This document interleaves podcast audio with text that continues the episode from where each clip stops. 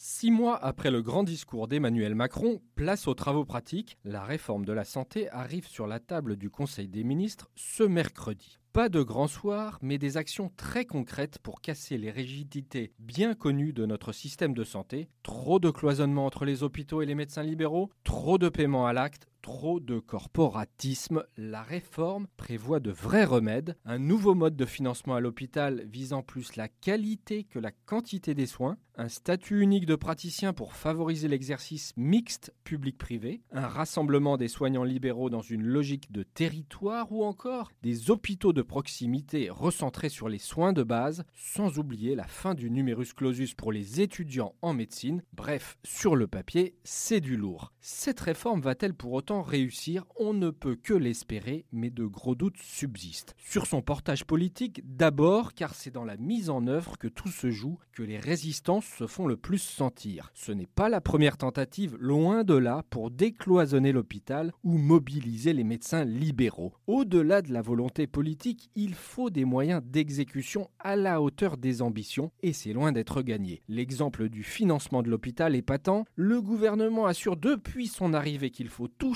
mais la prise en compte de la qualité des soins ne va commencer qu'à dose homéopathique, car les outils de mesure font cruellement défaut. Ce qui renvoie à un autre point faible, les investissements dans la transformation numérique et la rénovation des infrastructures paraissent insuffisants, surtout quand on les compare à ce qui a été annoncé récemment au Royaume-Uni. Le gouvernement aurait tort de minimiser les contraintes de la mise en œuvre, car le décalage entre les effets d'annonce et les réalisations concrètes a des effets sur les patients comme sur les acteurs du monde de la santé.